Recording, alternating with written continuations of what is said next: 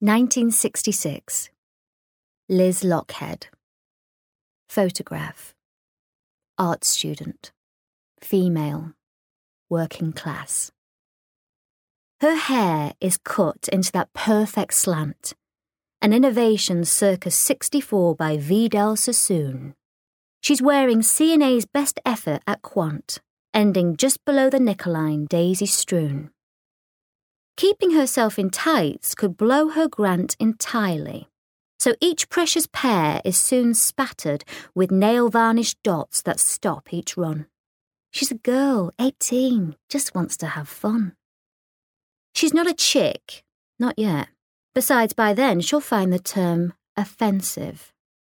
Dolly Bird, to quote her favourite mags, is what she aspires to, when her head's still full of honey and petticoat. It's almost the last year that quite this blithely, men up ladders or on building sites wolf whistle to note the approval they're sure she will appreciate. Why not? She did it for their benefit. Looks great. Nor does she object. Wouldn't think she has the right.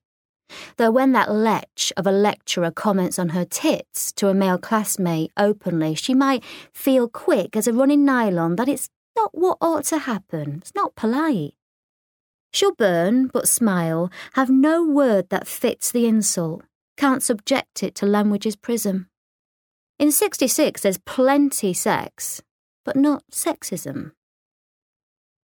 Soon, the female eunuch and enough will be enough.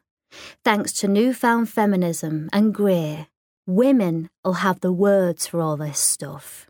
What already rankles but confuses her will seem clear, and she'll consciously be no one's bit of fluff, or skirt, or crumpet.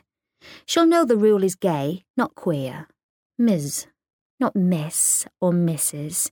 She'll happily obey it, and sure as the pill in her pocket, that's how she'll say it. This photo's saying nothing. It's black and white, opaque. A frozen moment, not a memory. The boyfriend with a pentax took it for the sake of taking it, a shot among many others, randomly, to see how it would develop. Didn't imagine it'd make an image so typical, it had captured time so perfectly. How does she feel? Hey, girl, did it feel strange to be waiting for the uh, changing times to change?